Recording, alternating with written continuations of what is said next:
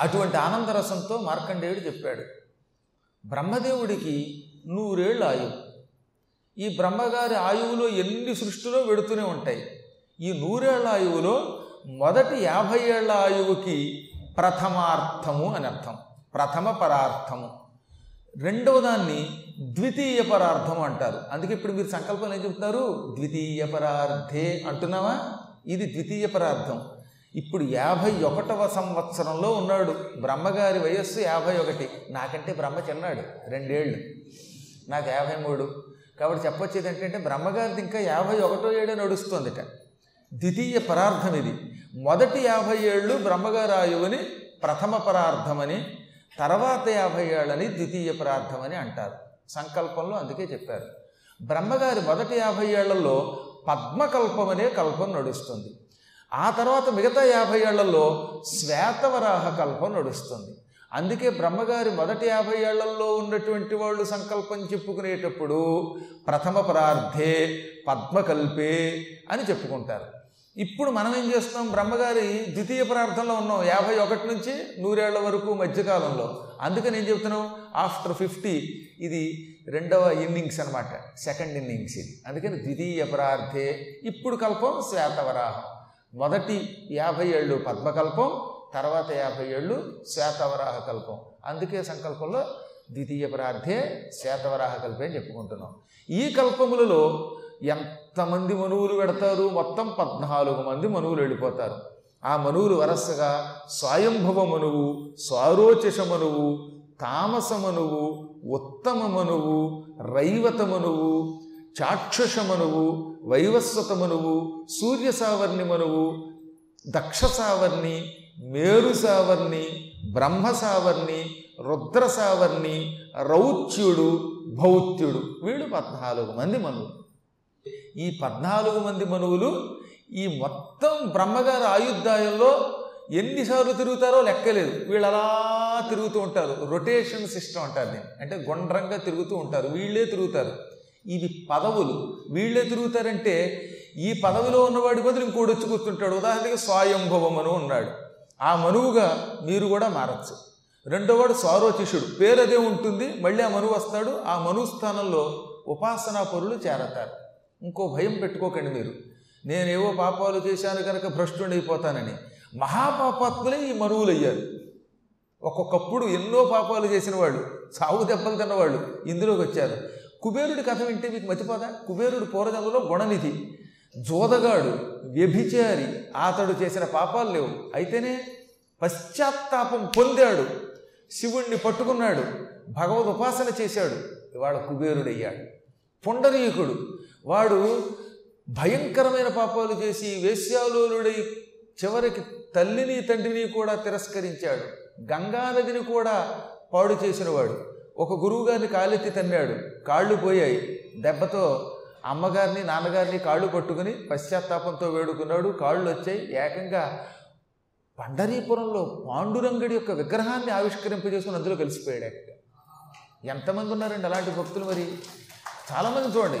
నేను అసలు నిజం చెప్పనా? మొదటి నుంచి భక్తుడిగా ఉన్నవాడి కంటే మొదట్లో ఏవో వ్యసనములకు గురై కొంత పాపం చేసిన వాడికి పశ్చాత్తాపం కలిగి భక్తుడైతే వాడు తరించినంత తొందరగా ఇంకెవరు తరించరు. ఎందుకని? వీళ్ళకి పశ్చాత్తాపం ఉంటుంది. అయ్యో ఒకప్పుడు నేను పొరపాటు చేశానే అనే బాధ ఉంటుంది. ఈ బాధ వల్ల మొత్తం పాపాలు పటాపంచలైపోతాయట. పశ్చాత్తాపం భయంకరమైన అగ్ని.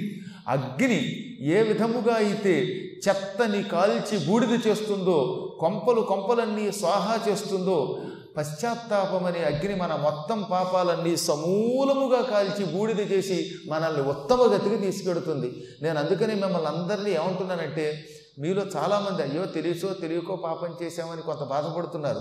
ఏం బాధపడకండి. మీరే కాదు ఈ ప్రపంచంలో పుట్టిన ప్రతివాడు చిన్నప్పుడు తెలుసో తెలియకో పాపాలు చేయాలి. మాండవ్యముని లాంటి వాడు తూనీగల్ని పొల్లగుచ్చి కష్టపడ్డాడా లేదా? ఆయనతో పోలిస్తే మనం ఎంత? అంతటి మహాత్ముడే తప్పు చేశాడు. కాబట్టి అందరం అంతో ఎంతో తప్పు చేసాం ఉద్యోగాల్లో ఉన్నప్పుడు సద్యోగాల్లో ఉన్నప్పుడు బాల్యంలో పూర్వజన్మ కర్మల్లో తెలుసో తెలియకో ఎన్నో చేసి ఉంటాం. వీటిని పట్టించుకోకండి. ఒక్కసారి మార్గంలోకి వచ్చారు. భక్తితో పశ్చాత్తాపంతో భగవన్ నామం చేయండి. భగవత్ కథలు వినండి. అన్ని పాపాలు తొలగిపోతాయి. భయంకరమైన దావాగ్ని అయి మన ప్రాయశ్చిత్తం ఉన్నదే మన పశ్చాత్తాపం ఉన్నదే అది మన పాపాలనే అడవుల్ని తగలబెడుతుంది. మనకి అపూర్వమైన సద్గతుల్ని ఇస్తుంది. కాబట్టి నిశ్చింతగా ఉండండి. ఎందుకు చెప్తానంటే ఇలాంటి ఎన్నో పాపాలు చేసిన వాళ్ళు కూడా మనువులు అయ్యారట అందులో రేపు రాబోయే మనువు ఒక ఆయన ఉన్నాడు సూర్యసావర్ని. ఆయన కూడా పొరపాటు చేశాడు. చావు దెబ్బలు తిన్నాడు. భ్రష్టుడైపోయాడు.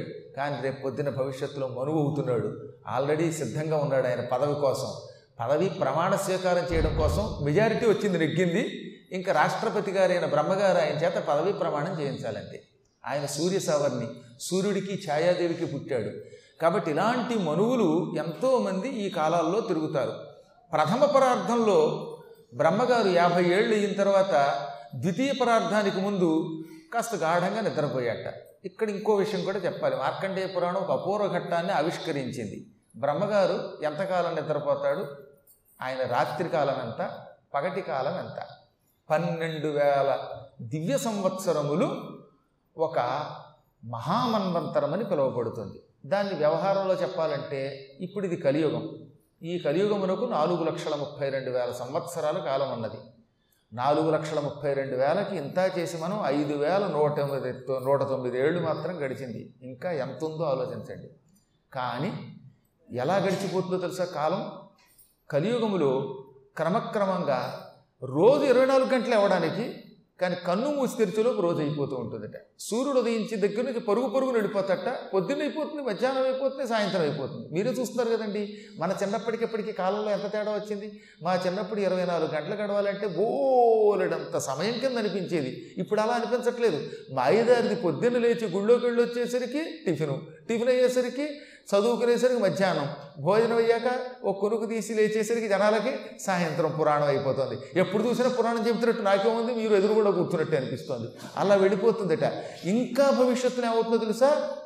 ఇరవై నాలుగు గంటలంటే ఇరవై నాలుగు నిమిషముల కింద గడిచిపోతాయట. కాలచక్రం అని ఒక చక్రం ఉంటుంది. ఆ చక్రం పాతాళ లోకంలో ఉంటుంది. ఆ చక్రమునకు పన్నెండు రేకులు ఆకులు ఉంటాయి. బండి చక్రం చూశారుగా మీరు? బండి చక్రానికి మధ్యలో ఏముంటాయి? చెక్క బద్దీలు ఉంటాయి ఆ చెక్క బద్దీలను ఆకులు అంటారు.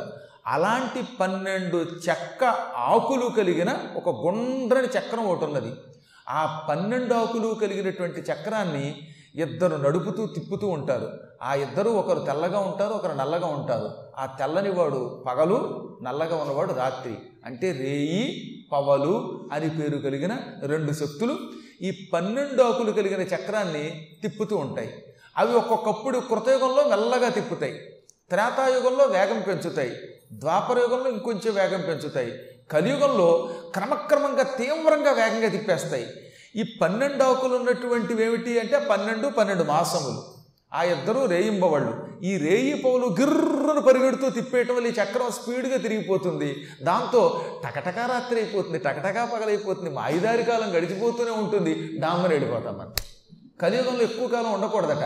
అదే కృతయుగంలో అయితే మనిషికి మంచి పనులు చేస్తాడు ఆయు ఆరోగ్యం ఉంటుంది ఆనందం ఉంటుంది కనుక వాడికి కాలచక్రం మెల్లగా తిప్పుతారట. మీకు ఆరోగ్యం బాగున్నప్పుడు మనుషులు మంచి పనులు చేస్తున్నప్పుడు వాతావరణంలో కాలుష్యం లేనప్పుడు కాలం మెల్లగా వెడితే సుఖంగా ఉంటాం. వాతావరణం బాగాలేదు అంతా కాలుష్యం ఆరోగ్యం బాగుండడం లేదు తినే పదార్థాలు విషాలు మనుషులు ప్రవర్తన బాగాలేదు దేవుడిని తిట్టేవాడు దెయ్యాన్ని తిట్టేవాడు. ఇటువంటి సమయంలో మనం బతకడం చాలా కష్టం. ఆ పాపాత్ములు ఎక్కువ బతకూడదు మనము బతకలేం వాళ్ళ మధ్యలో. అందుకని భగవంతుడు ఏం చేస్తాడనమాట? అవడానికి వందేళ్ళు ఉంటుంది ఆయువు కానీ ఏం లాభం? ఈ చక్రం గర్రం తిరిగిపోవడం వల్ల పగలయ్యే రాత్రి పగలయ్యే రాత్రి. యాభై ఏళ్ళు అరవై ఏళ్ళు గడిచిపోతాయి. కొంతకాలం పోయిన తర్వాత ఈ మెడలో వేసే దండ మన మీద ప్రేమ ఉంటే దండలు పటాలకేస్తారు. లేదా వీడు దరిద్రుడు అనుకుంటే వాడిని ఏ చిత్తూరు పంపేస్తారు. ఇంక మళ్ళీ అక్కడి నుంచి రానవరం నగర బహిష్కరణ శిక్షేస్తారు వాడు చచ్చిన తర్వాత దండ కూడా వేయరు. కాబట్టి కాలం ఇంత వేగంగా పెడుతోంది. ఇంకా భవిష్యత్తులో ఎంత వేగంగా పెడుతుందో చెప్పారనమాట అసలు సూర్యోదయానికి సూర్యాస్తమయానికి మధ్యలో కాలం ఉండదట. పన్నెండు గంటలు అంటాం కానీ అబ్బే సూర్యుడు దించాడా? అప్పుడే అస్తమయం అయిందా అనుకుంటారట.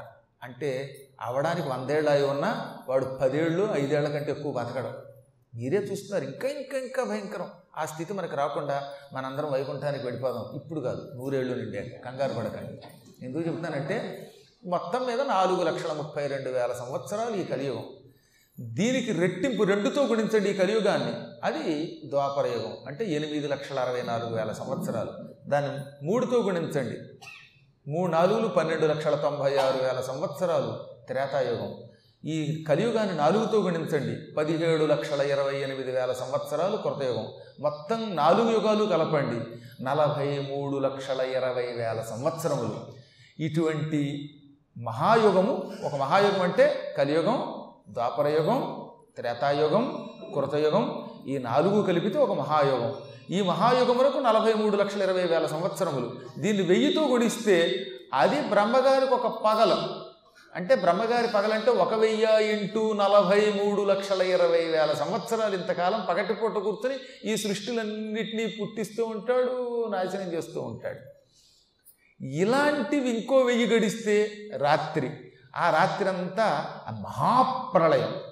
ఇప్పుడేమో ఈ కలియుగాంతం అయిన తర్వాత వచ్చే ప్రళయం నైమిత్తిక ప్రళయం ఈ చిన్న ప్రళయం. మహాప్రళయం అంటే అది బాబో భయంకరం భేకరం అది. అది మీరెవరూ ఊహించలేరు కూడా.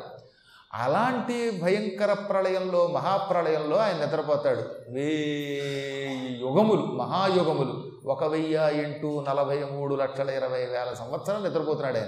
మీరు నిద్రపోయే తక్కువ పాప ఆయనతో పోలిస్తే. ఏదో ఉపన్యాసంలో కుర్చీలో కూర్చున్నప్పుడు రెండు గంటల్లో మధ్య మధ్యలో కరగంట కూరికేస్తున్నారు కొంతమంది. అంతకంటే ఎక్కువ ఇట్లేదు కొంతమంది అదృష్టవంతులు అసలు ఇక్కడే బాగుంది చల్లగా ఇంటికంటి గుడి పదినం అది విలాసాల నిలయమని చేసుకుని ఇక వచ్చిన దగ్గర నుంచి వెళ్ళేదాకా నిద్రపోయేవాళ్ళు కూడా ఉంటే ఉండొచ్చు. అంత దురదృష్టవంతులు ఉంటారని నేను అనుకోను కానీ మొత్తం మీద బ్రహ్మగారి నిద్ర అంత గాఢ నిద్ర.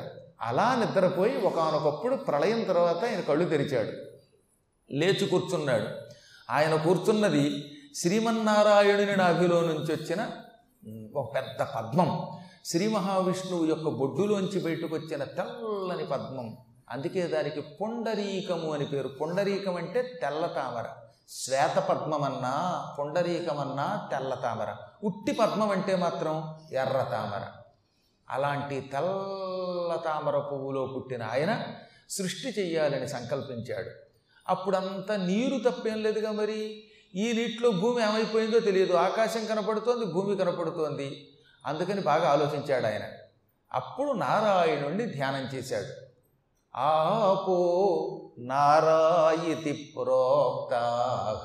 ఆపో వై నరసూనవక అయనం తస్యత పూర్వం తేన నారాయణస్మృతక ఆపహ అంటే నీరు. ఈ నీటిని సంస్కృతములో నారాహ అంటారు. నారా అంటే నీళ్ళు. నీటిలో అయనం అంటే నిద్రపోతాడు కనుక నివాసంగా కలిగిన వాడు కనుక ఆయనకి నార అయన నారాయణ అని పేరు వచ్చింది. నారాయణ నీరే నివాసముగా కలవాడు.